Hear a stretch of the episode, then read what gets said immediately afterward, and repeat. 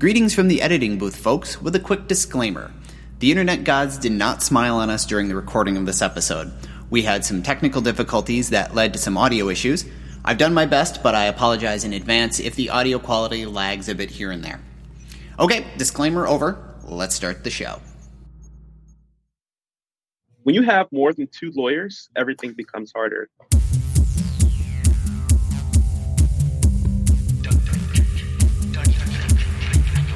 It's time for Arrested DevOps, the podcast where we help you achieve understanding, develop good practices, and operate your team and organization for maximum DevOps awesomeness.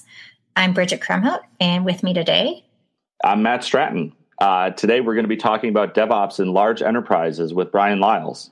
The show notes for this episode can be found at arresteddevops.com slash enterprise. But first, a word from our sponsors. Arrested DevOps is brought to you by 10th Magnitude, a company that figures if you're listening to this podcast, you must be pretty cool. 10th Magnitude empowers businesses to better collaborate across teams and achieve IT transformation using cloud. They enable customers to innovate, automate, and accelerate by leveraging the power of Microsoft Azure. You can find out more at arresteddevops.com slash 10th magnitude. This episode is sponsored by VictorOps. Built for modern incident management, VictorOps provides a unified platform for real time alerting, collaboration, and documentation. Driven by your IT and DevOps system data, VictorOps helps you respond to incidents more effectively so you can minimize downtime and make being on call suck less. Visit arresteddevops.com slash VictorOps to schedule a demo or start your trial. Mention that you heard about VictorOps here on Arrested DevOps and you'll be eligible for some sweet discounts too. This episode is also brought to you by Datadog, a monitoring tool that helps bridge the gap between operations and dev teams. Datadog brings together system metrics, changes, alerts, and events from over 70 common infrastructure tools such as Chef, Docker, and AWS, so that dev and ops teams share their key data and alerts in a single place and collaborate on issues in real time. Datadog is available for a free 14-day trial at arresteddevops.com slash Datadog. This is actually exciting, and we shouldn't cut this out because I went back and looked. The first episode where I was an actual co-host um, was one where we were talking about DevOps in large enterprises. But the URL was different. It was also when the Goat Farm podcast was launched. Exactly. So, so yeah, so very exciting. So today's guest, I am really excited. Uh, Brian, do you want to tell our listeners a little bit about yourself? All right. Well, I'm Brian Liles. I'm in the DC area. I I wouldn't consider my job a DevOps job, but I have a lot of what we might consider DevOps components. Um, I've been I've started out in over 20 years ago as a sysadmin. I've done security, I've done networking, I've done development, a whole bunch of different languages, and now I've ended up here as a director in engineering at a largish bank, not a large one that are much larger.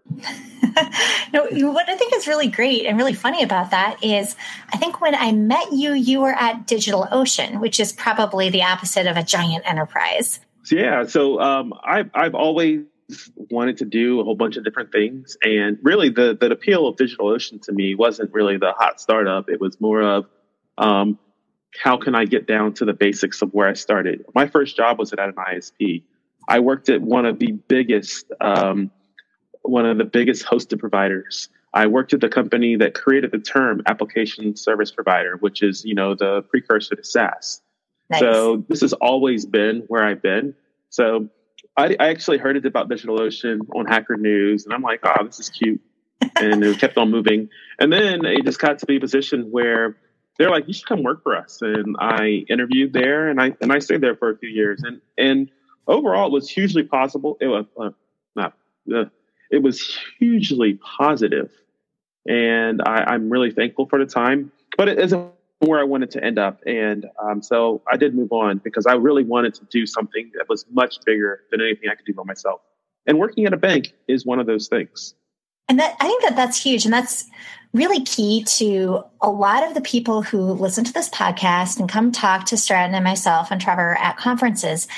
They work at you know, someplace that they didn't find out about on Hacker News. And maybe it has a lot of legacy and they think, well, those, those places sound fun and cool and they're doing great things. How do we do this stuff at our giant enterprise?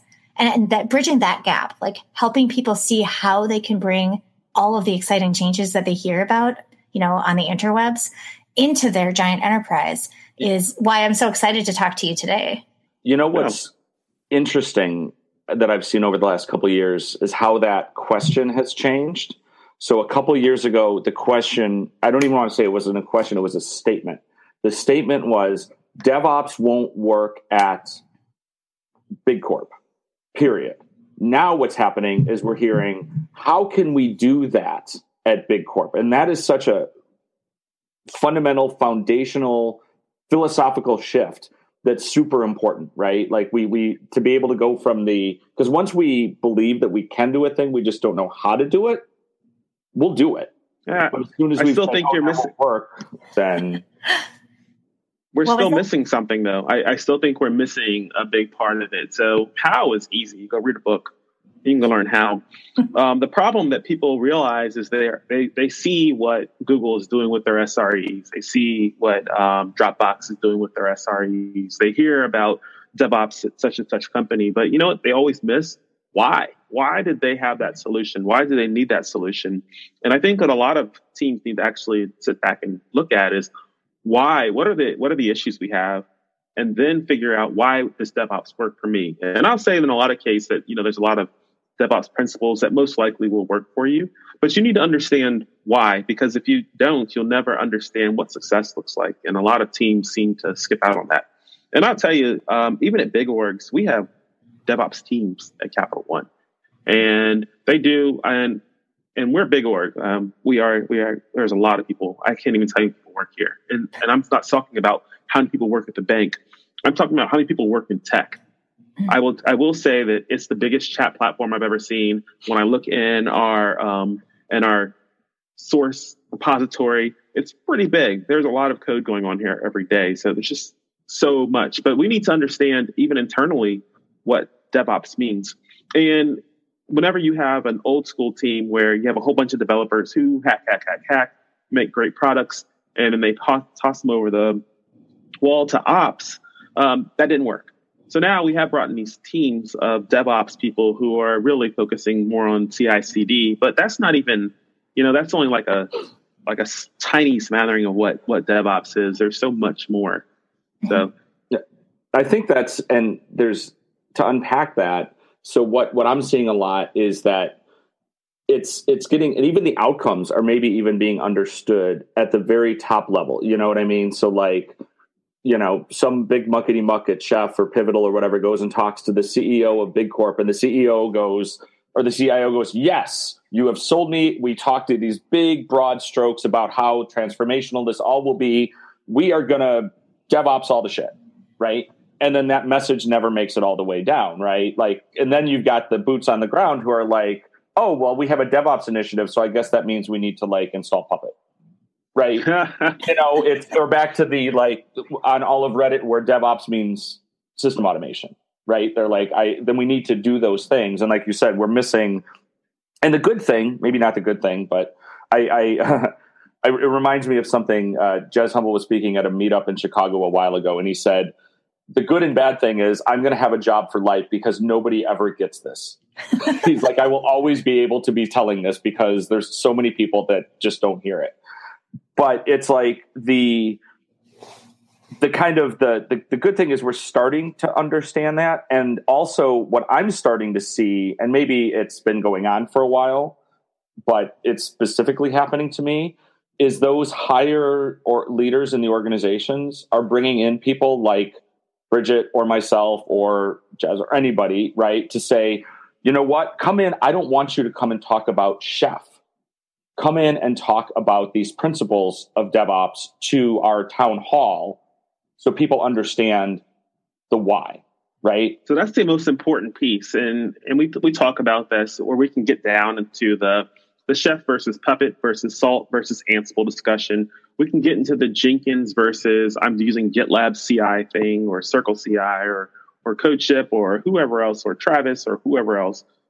And that's like those are those are fun, and I think we talk about those because we like cool products. And and I know um, you had the founder of um, of Honeycomb on last week and talking about observability. You know, those are all super fun things to talk about. But really, we need to back up and from a and especially from like a CIO's position going down to their smattering of VPs and the VPs that work for those VPs and the senior directors and the directors down to the actual workers.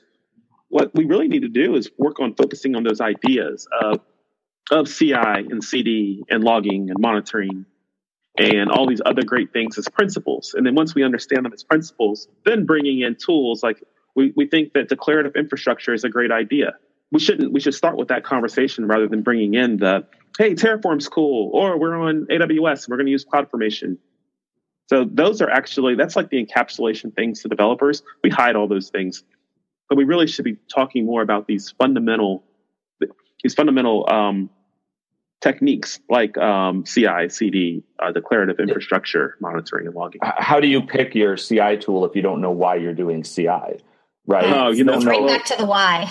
well, you know what? at, at, at Big Corp, they'll just tell you that as an organization, we use Jenkins. We decided to use Jenkins, yeah. And, and then you figure have, out how to hammer around it, or you, yeah, that's. and we have a team that does, and we have multiple teams. You know, we might have twenty or thirty people working on Jenkins as a as a shared thing. But what gets lost in that conversation is, first of all, why are we using Jenkins? And are we actually using Jenkins for the process of using Jenkins, or are we using Jenkins to help ship code?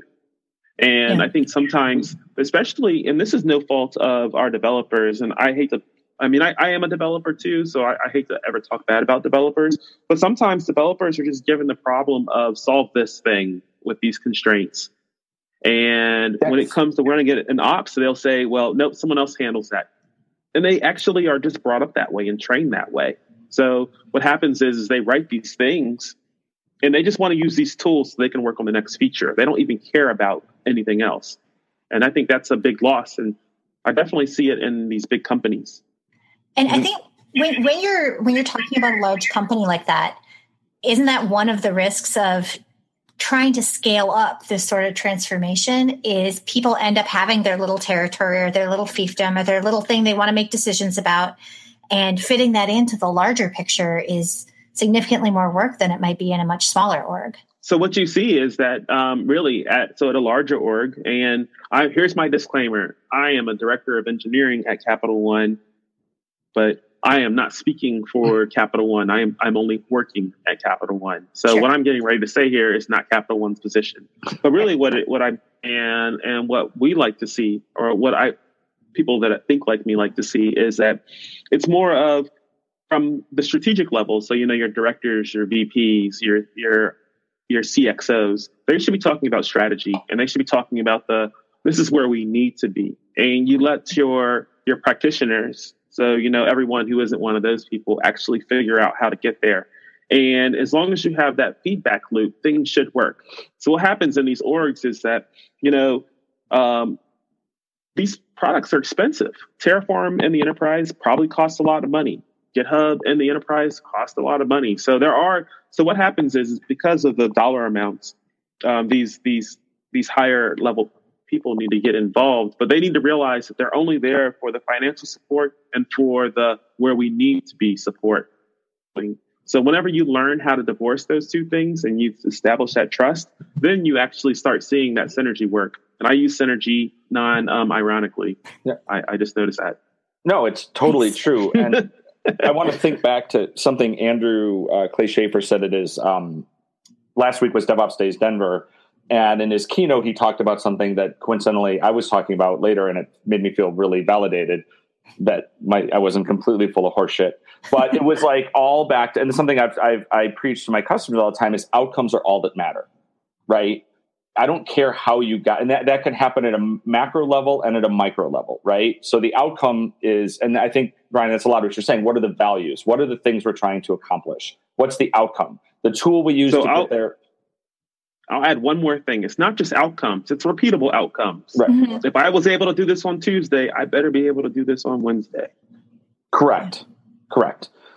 Um, not that you need me to tell me that you're correct, but I mean that's that's that, that's a that's a very yes. I that that does not conflict with what I was saying. But like I'll give the example. This was what my talk was about a little bit. Is we think about all these ways we're going to keep people from doing something to be secure, and the reality is we're going to get into this arms race of trying to think of like how to keep them from doing A, B, and C, and they're just going to do X, Y, and Z because Oh, they yeah. run A, B, and C. But really, what we want to do is make sure that the outcome of A, B, C, and X or X, Y, Z is not something is what we want. And as long as we're always thinking about the thing we want, and is the outcome that we're the thing because the outcomes represent the values of our company and the needs of our company, right? Is the outcome that we want.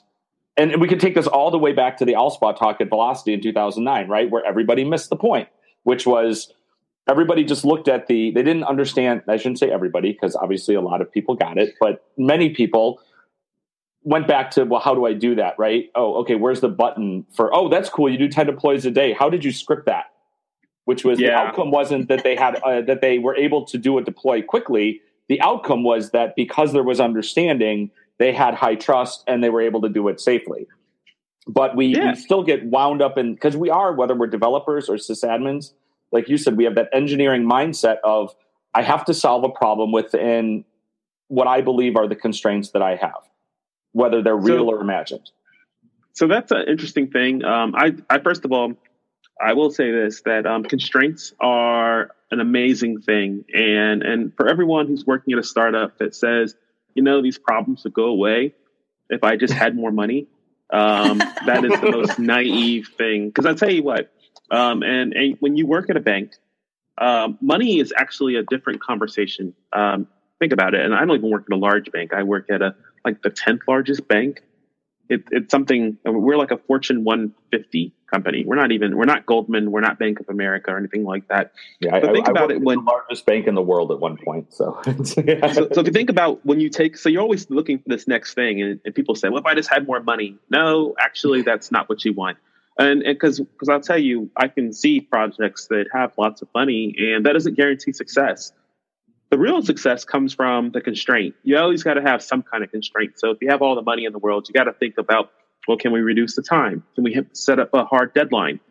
constraints are a great thing. And that's, I think, all the greatest problems that have been solved, and at least in the history that I can understand, only exist because of all these great solutions only exist because of constraint.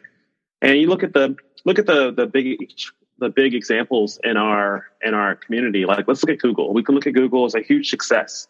Um, Google succeeded because they were trying to do this whole little ad thing but um, and they but they were trying to do it with smart people, so they were trying to do less people, more money, less people, more money. I don't think Google. So imagine all the money that Google has right now. They couldn't start Google Google again, and think about the same thing with.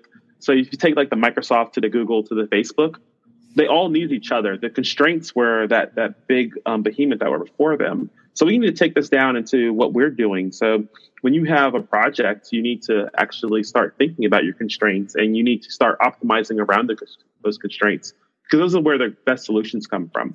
And I want to. And I I'll want to ask. a- I want, oh, and I, perhaps you were about to give me, but I'm just jumping in because I want to ask because I've seen, um, for example, a Capital One recruiter at DevOps Days Philadelphia singing Filk to the tune of REM's "It's the End of the World as We Know It." They saying this is Capital One 360 and giving this whole pitch about all of the great stuff they're doing in public cloud, like just to bring it to concrete.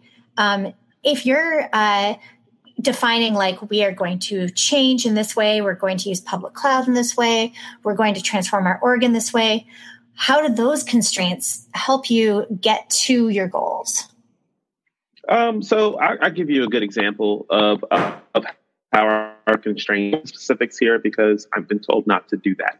But um, bank, and we publicly said that we're moving into AWS, and, and we have a, a fair size installation here. But one thing that we find is that we run into um, all sorts of account limits. Like I know how many VPCs can be paired. I know, know how many. I know how many account how many um images you can copy across region at any given time. I know how many security groups you can have, and not because I read the docs, because we actually ran into it. So what it's forced us to do is actually become way more creative in our solutions around that. And because we become so like a good example would be copying images across accounts. Because you know, whenever you're thinking of your small org and you need to cross, you need to copy an image from your like I'm talking about an, an Mhm. AMI or an AMI. right So you need to copy your AMI from dev account to production account because you tested it. That's not a big deal. But imagine if you had, and this is not our number, but imagine if you had hundreds of accounts and you can copy five at a time. and you need to copy 40 images.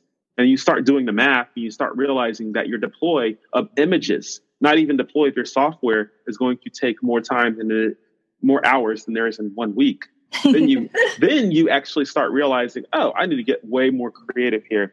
And I'm not going to talk about it yet. I'm trying. I'm still talking to the powers that be to allow me to talk about this. But there are way more creative solutions around that, and that that solution would have never have come had I been able to do whatever I wanted. Yeah, and that's that's a and that I think that's a great example of the kind of uh, interesting work that's happening at scale in enterprises that you'll you and perhaps some of your uh, teams will be able to talk about at conferences in coming years. Is like, hey, we had to work around the either you know logistic or IaaS or business level constraints that we had. These are the solutions we came up with. I find those to be infinitely fascinating talks we've, and I'll give you that. one. That, okay, go ahead. I want to give you one that I want to give you one that I can talk about because it's open source. And you know, big companies and open source, believe me, it's when you have more than two lawyers, everything becomes harder. so if you have a team of lawyers, just imagine how big our team of lawyers is. I haven't met them all, but I know there's quite a few.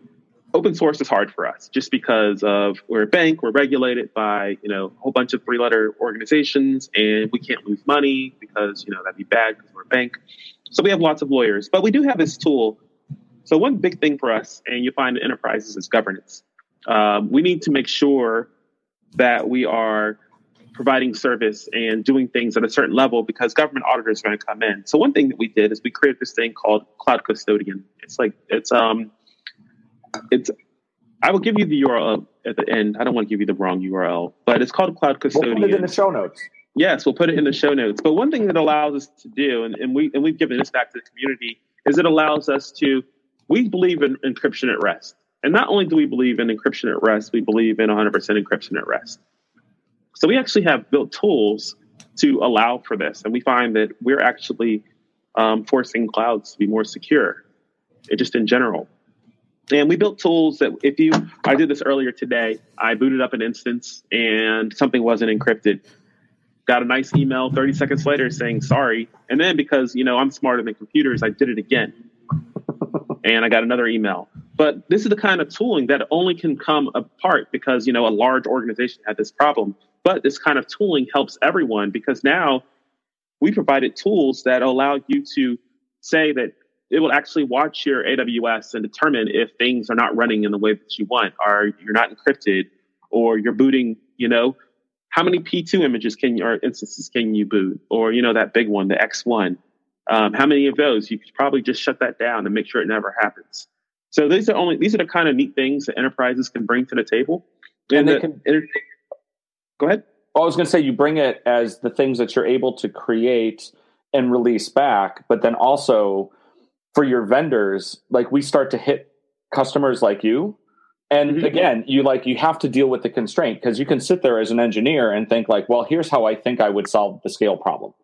Right? Right. But I don't actually have the scale problem you have. But then when I start working with you, I understand that. And like and understanding like the ways that we might have approached uh, helping enforce compliance in an organization until we're actually working with a customer who has real compliance issues it's all just like on a whiteboard, right? It's all just like, well, in my theory, this is what this is. But then you're like, and even based on my own personal experience from the past, kind of having that feedback loop both through the open source community and through your vendors is something that's really powerful to be able to say what happens when that goes, right? Like, because a lot of this tooling we built around scale that was a different kind of scale.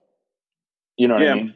Like you could say, well, that worked totally fine for Facebook because they can, and, or Netflix because they can destroy things every five seconds and whatever. And you're yes. like, I have, I maybe I don't have their exact scale problem, but I have a different kind of scale problem, right? I have to distribute right. to plants. You know what I mean? got right. where I have, I have stores that are shipping medical data, right? And so I can't transmit data like like there's just all sorts of things that happen in larger organizations that don't happen in the software only world and we have to think of creative ways around those constraints, both as the implementer, the customer, but also as a person offering this the the the product to say, well, we can't just be like, well, sorry, shruggy, you know, that's how it works. I guess you better think of something clever because what's going to happen is someone else is going to think of the clever way to offer that solution because you're not you're not the only financially regulated company out there. This healthcare company is not the only one. Yep. This retail company is not the only one. And it, it, you know, you kind of someone's going to be patient zero for Pivotal or Chef or whatever, and we're going to figure that one out, and then we're going to be able to say, oh, cool, we did this for these guys and this company that works that way. So we kind of know that works because you do have similar needs when you kind of group that way, right? The so I'll, I'll tell you something else. the disruptor. Yeah. Yeah. I'll, I'll tell you something else why we need enterprises. And I, you know what? I've worked for 20 years before I actually put this together. So, so think about all where all those neat features come from. You do need you do need a source of money for these neat features, and I'll give you a good example: um, Terraform.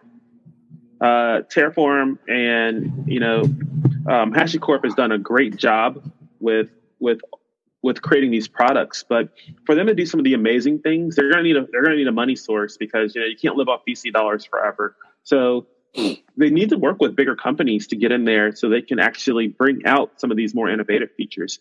And come to find out, you go to any large enterprise, they're running everything. So they're they're actually great places to think about whenever you have these types of new products coming out on the market. And that's why people go to enterprises for these kinds of things.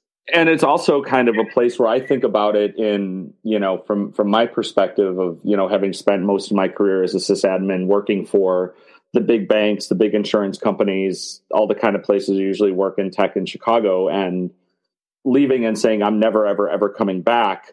Um, my experiences over the last couple years have kind of changed my thought on that. And no, this is not me saying I'm leaving chef to go, you know, work for, you know, Aon or something like that. But like I had washed my hands of it, right? I was like, that's the place that innovation goes to die because that had been kind of a little bit the case the last time I was there. And I, but being on the inside now of it, seeing it, you're like, no, it really is. It just takes, it's, it's a little harder, but the payoffs are so much better too. Right. Yeah. We're, we're a big, we're, we're a big slow moving ship but guess what? When we turn around and we actually point in a direction, you get all the force of that shift. You so realize a lot of water when you turn, you know. yes, we do. So people think, "Oh, I'm I'm I'm better. I'm I'm this. I'm that." In a smaller, agile organization, yeah, you know, it takes us longer to get there because it's not because of of this and that. The reason is it's because of the people problem. When you only have 10 people, the amount of conversations you can have is, let's say, you know, let's do the math, it's like 100 conversations. Imagine when you have 10,000 people and you have multiple lines of business, the amount of conversations you have gets very large. And that's what people are actually referring to when they talk about the enterprise. Problem is, is that there's just more people. And that's what we need to do. Isn't hmm? that also, that's also a benefit? I was just going to say the same thing, which is you can be in a small organization and have zero ability to affect change because it's a small thing and you're doing one thing. And if you're in a large organization, yeah, you're right. Like shuffling that change through the organization takes a long time because it's 10,000 conversations. But man, that's 10,000 conversations where good ideas can come out of. I will right? tell you the number one thing, the number one reason I really like working at the big co- company is um, we have internal tech conferences that are bigger than some conferences that I've been to. Oh, and they're not high level. Um, I would say that we have some crazy machine learning talent here. Maybe you know we're not we haven't created TensorFlow or anything like that, but we got people who can use it, and they will talk about it. And they will. We have an auditorium here in Northern Virginia, and they will fill that auditorium up with Capital One employees. And the neat thing about these kinds of talks is that they can talk about whatever. And you know how people are like I'm being kind of guarded right now when yeah. I'm talking about they don't have to be guarded. They can actually talk about the nitty gritty. We use this and such and such model, and we're doing this and getting this from X and Y customer. And, and it's and it's pretty neat that that we have that, but you can only have that in big orgs. Oh, you know how much I'm dying to get into those talks. Like I have a customer, a healthcare customer in the Midwest, who again, their their tech conference is bigger than every single DevOps days that's ever existed combined, probably, and all this stuff. And so, like, we'll sponsor it, and they'll be like, "Great, you can go sit at this table." And then they're like, oh, hey, my one buddy over here is giving a talk on CI. Can I go see it? Nope. and you're like, ah, because it's right. it's it's a really powerful thing, and it's when the organization has made that choice around the community that they're doing um, internally that you're trying to build that brings that ability to do that. And I think I think that's a really spot on observation that you have that scale of bringing all those smart people together and and not having to like play that where it's like well can i get approval to go to velocity? And now i have to come back and do this. And knowing doesn't necessarily apply. I, I imagine also without talking like politics it's probably a lot easier to get a lot of your employees able to participate in something like that than to send 10,000 tech people to velocity. Yes that is correct. And I mean, I will be speaking at Velocity this year, so you should go. We'll talk more about that later. I'll get to Velocity eventually. I don't. I, I just feel like maybe now it's become kind of a joke that I haven't been there, and it would be weird. hey, that's cool. I was super excited. Like I live my life talking to the enterprise. You know, like because all the cool startups, like they don't want to talk to me. Actually, I'm sure they would. But to your point about someone's got to fund this, right? So think about Chef. Like, I mean, we love our open source community and everything like that, but the open source community doesn't, you know, put a DJ on stage at ChefConf, you know, right. or or more to the fact, doesn't fund our ability to have growth and investment in features and things like that. So just so that we're clear, we love all the people because we're chef and we hug people, right? But one of the things I, that you that I'm really passionate about right now and it speaks to something you were talking about about the needs for governance is when I'm seeing, and also when we talked about how we're seeing these shifts, right, of how the enterprise is looking at DevOps today versus a few years ago. So the first thing is let's all temporarily mourn the term enterprise DevOps and be glad it died, and let's hope it never happens again. You know, um, I don't know how familiar you are with with that nonsense. But there was a fleeting moment right before DOS was a thing where there were some folks who thought that there was a whole different way of doing DevOps just for the enterprise. Um, uh, that's silly. Yeah, basically what it was was was DevOps without the culture.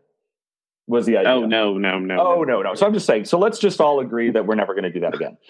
Um, right but what I've seen over the last few years is the entry point of DevOps into an organization has shifted or can shift. So, like when I started doing this, it was very ops. Like usually, when you're kind of coming in, it was usually thinking around operations or dev. We come in one way or the other, right?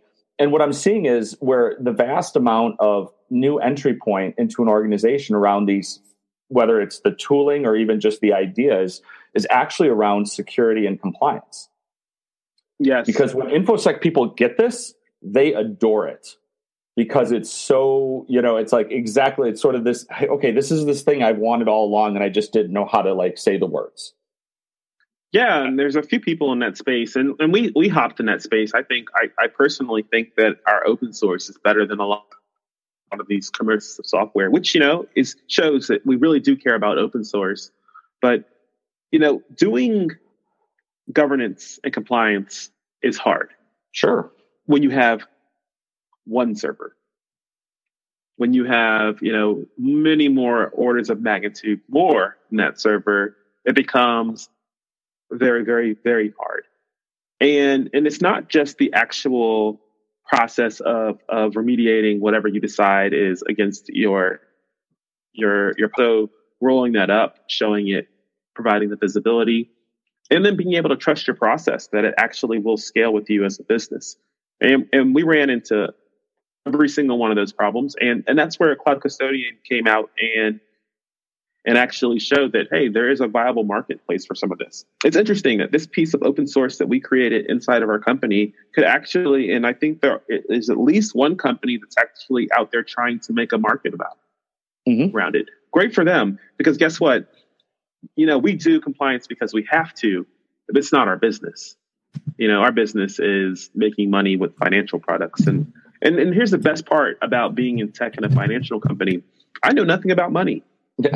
I know how to spend it. And then I know that it comes in my bank account and I know that my Capital One credit card works. But, you know, past that, I can add and subtract. But past that, I know nothing about how we make money. And that's another great place, part about working well, for a company like this one it's interesting because I had the same thing when I was at uh, Chase, where the only time I actually understood what the line of business that I supported for the last three years did is when I was updating my resume because I wanted to leave. And I went and looked on our like little internal webpage. I'm like, oh, 1.3 trillion dollars a day in wires go through these systems that I manage. I'm really glad I only learned this now because that would have freaked me out, right? I would love to chat, Brian, a little bit about that really interesting Twitter thread that you had with Alice and Kelsey and a number of people about the changing role of apps. Um, like, what does, especially in the context of you know a large org and all of the it's 2017 things are different than they were when we all started DevOpsing or whatever. Can you can you talk a little bit about your your thoughts on the changing role of ops in this kind of brave new world? Yeah, I'll preface it by saying one thing that I tell everyone that I work with and who works for me is there's two Brian's. There's Brian the worker, and there's Brian the person. Um, Brian the worker can do things wrong, but that does not mean that Brian the person is necessarily a bad person. So, and I, I use this when I approach ops because what I'll say is that, you know, there are some bad ops teams out there, teams that refuse to get any better, teams that refuse to change with the times, teams that only want to look at the problems and focus on those problems rather than focusing on the solutions. And those are the teams that are going to actually go extinct and who need to go extinct. And that's actually how I approach that conversation is that, you know, there are bad ops teams. And I know that's not the same as being a team that is overloaded. Mm-hmm. Bad ops teams are teams that don't want to get better. And I'm and you know, I also understand that a rebuttal can be, well, we want to get better, but we can't get better. So I will actually bring into the whole Brian's pers- uh, responsibility principle is that you know what you are responsible for yourself. You are responsible for your output. If you cannot affect change in your organization, unfortunately, I'm going to tell you you need to quit, or you just need to go find something else to do in life. And those are tough words, and they, they're but they're not hurtful words. They're, they're words of love and endearment. Really, what I'm saying is that you shouldn't be in a place where you can't make positive change. At the point where you can't make positive change, you should leave. And really, what I'm looking for from ops teams is that realizing that, hey, you know what? Velocity is increasing. Dev teams are developing bigger, faster, more complex things that need to get out there, that have more users, that have more security vulnerabilities. And if you're just sitting on the sideline saying, well, um, this is too hard, guess what? You're going to get passed, and someone's going to come behind you who's probably going to be younger, and they're going to take your job, and then you're going to complain that, oh, well, you know, now young people are taking my jobs. I'm over 40. And you know what? I can see myself doing this for a long time. And the reason why I can see it is because I realized that times are changing. When I first got into this kind of market, um, we had physical servers and they ran Sun OS for BSD Sun, not even not even that crazy Solaris stuff that we just finally got rid of, but BO, BSD Sun. Hey, pour, and, pour one out for SunOS 413, and I've got some good memories of those. Hey, I, I will go. I will. I will one up nerd you and say that Sun actually built us a 414 when I worked at Digex. Yeah, no I know. I know 414 was theoretically a thing, but you know. Yes. So you know this. You know this is like the nerd nostalgia, but really what I'm saying is that we've come from there. You know these old Sun pizza boxes to now where a lot of places aren't even running their own servers. They're they're running on someone else's custom hardware in data centers somewhere. You know, is it underwater? I don't care. Does it work? But we got to think. We got to think that this is what this is how it's changing, and what we need to do is if if you can't solve the problem in front of you, so you know ops is hard guess what? You need to do, you can do fail and run away, or you can change the problem. And I, and I tell ops teams this is that you need to change the solution. If your dev team is not working with you well and they're just throwing things over the bridge, you need to go go read the SRE book. And I'm not really advocating for the SRE book. I think it's good in, in parts. But really what I'm saying is there's parts in there where they talk about and what you can use is use those 10 minutes of production readiness and you tell your dev team that with your requirements, you have i mean you have your business requirements but you also have your production requirements. So if you can do these things and then tell us how you do these things it'll be a much better relationship. And in a lot of cases these dev teams are reasonable. They just don't like hearing they don't like hearing that your stuff is broken all the time. Yeah. And, and that's what we need to fix. And you know what? This is just one solution. And what i'm trying to really tell people is that we're looking for the harder solutions. We're looking for new ways to look at the problems. We're looking at two plus three is five, but we're also looking at three plus two is five. And then we're jumping into like multiplication and we're we're moving we're moving variables to different sides of the equation to try to make it work right. And that's what you're doing as an ops person. And it really, at the end of the day, you could just say that I was the adult. and and I and, and, I'm and I'm the person who's going to be owning the change. You know, I want to own the idea of change for the positive, not all this, the all the results, but the idea of it. Yeah, better. And that's all that I. That's everything that I try to contribute. That's all it's about. Just about being better. Yeah, I mean that's. I think that's a really good point. point, and I think people who are trying to make this leap, and I know we're, we're coming up on time here, so I got to watch the time and not go down this rabbit hole too far. But I want to affirm and agree with you that people who are trying inside their organization to get their ops teams to modernize, to get everybody moving towards the exciting future they want to have, um, I think it's it's really important. It's really necessary to get everyone to realize they can be empowered to change and that's something I think that a leadership really, and you're in a position of leadership, yay, um, leadership has to buy in to making change happen. I think that actually probably brings us to a good. Yeah, that, that I think that you're right. I think that is a good place to wrap up. I would just love to give Brian a chance to um, give his yeah, his concluding thoughts. Concluding thoughts. People who are at large enterprises and they want to change, they want to be as great as Capital One is these days. What's what's your best advice to them? Where should they start, Brian? my advice to anyone to solving any problem is actually to distill that problem down to the basics. So you're not saving the world um, through curing cancer. So um, is you what I can solve right now to make one little change. And from there, you can start combining those together to make bigger changes, to making great change. So realizing that you are only solving small problems So, real from startups to enterprises, they're very similar. I mean, believe it or not, it's similar. I mean, we don't have all. Actually, no, we have great offices here, so I can actually say that our office is good as any startups.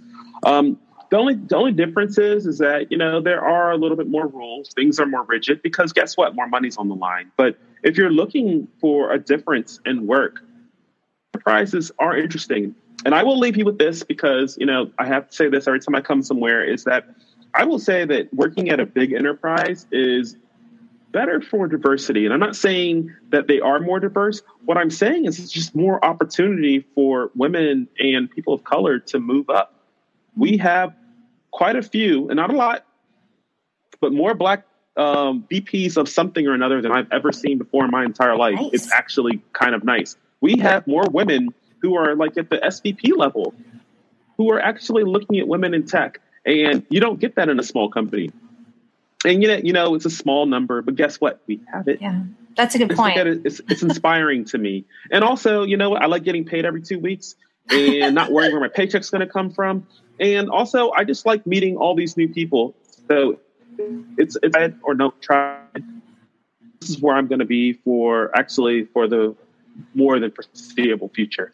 And I just like to look, leave everyone with one thought: is um, what did you do yesterday? Um, try to make it try to make today better and it's only a little change and that's all we can do and then also try to do something for someone that you didn't do something for yesterday and if we all did that life would be so much better um, so can i fi- i'm gonna leave you with where can i find brian over the next couple of months well i'll tell you um, so i will be at Monitorama in portland sometime in may yeah, i don't know the dates I think it's May twenty something. Yes, and then I will, I will be. I will be. If you'd like to know, look and see when Chef ChefConf is because it's the same week. Oh, which is why I will not be at Monitorama. Oh, I will be at Velocity. I will be at Velocity in San Jose sometime in June. I don't know when it is. and I'm I'm going to GopherCon. I'm not going to speak, but I will get a soapbox somewhere where I can talk about Go. So that's where if you want to find me. And then also, I'm on Twitter with Brian, spelled the right way, B R Y A N L. um, don't follow me. I tweet. I'm all over the place. I'm a person, so I tweet. I tweet about tech, and I tweet about other things as well. My Twitter. I'll tweet about what I want. Um, so thank you for this. This was actually pretty fun. We should do it again. Thank you. This this was super fun. Um, and I know we had some audio issues here. I assume most of it's probably my connectivity. And now there's some sort of, I don't know, lawn mowing or something going on down there. I don't even know. I really apologize for the noise there. I'm going to mute and let uh, Matt give a few of our uh, wrap up announcements just so that my noise here isn't such a problem. Sure thing. So, uh, couple uh, checkouts. So, Bridget's checkouts were so we have GOTO Chicago is uh, coming up the first week of May. Um, I don't remember the exact days, but Bridget's the DevOps chair. There's a bunch of awesome speakers and we will we be we will be recording like half a dozen arrested devops episodes in one day because we might we might die. It's possible. Yeah it's uh i, I said to bridget i'm like you want to like trade off? Like you do some i do some. She's like no this will be great. And i'm like we'll see what happens at lunch when we see how that goes. Um bridget will also be at uh Velocity San Jose, whenever the hell that is, but you guys all have Google, so you know you can figure it out.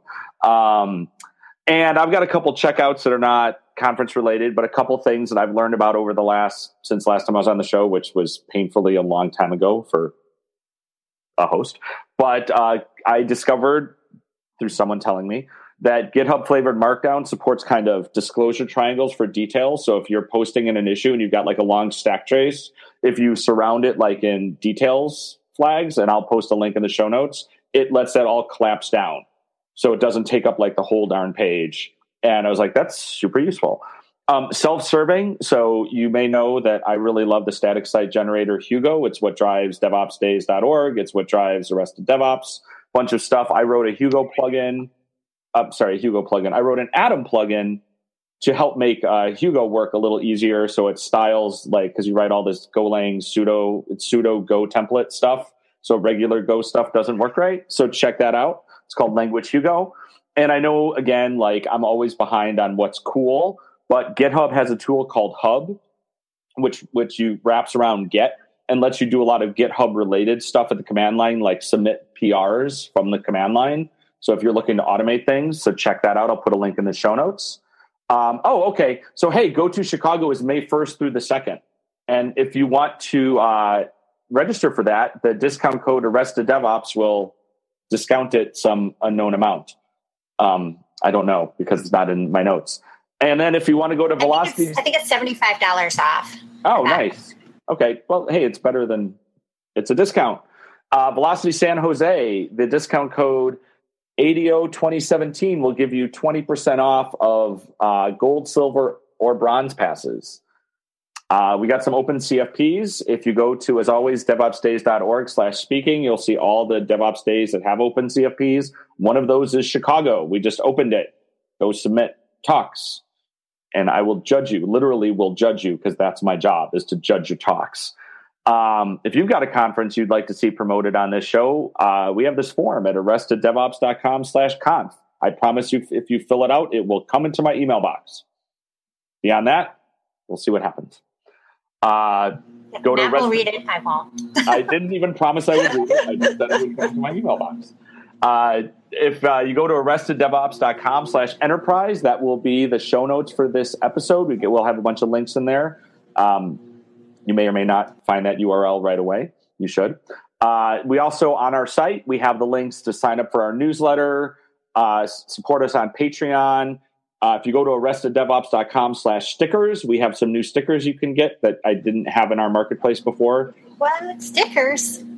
I didn't even know this. I'm going to have to go to arresteddevops.com slash stickers and get some yeah, myself. you have to buy them yourself, but don't make, we don't make a dime on it. It's basically just to make it easier for you to get a couple stickers. And uh, leave us a review in the iTunes store if you want to help other people find this podcast. It's one of the best ways that new people who are looking for DevOps podcasts find us is based on those reviews. So that's just podcast behind the scenes crap that nobody cares about but matters. So uh, That's yeah, cool. But, but, yeah, but thank you so much, Brian, for joining us today, despite my def- technical difficulties and deficits here. It was really great having you on the show. I'm Bridget at Bridget Kromhout. I'm Matt at Matt Stratton. We're Arrested DevOps, and remember, there's always DevOps in the banana stand.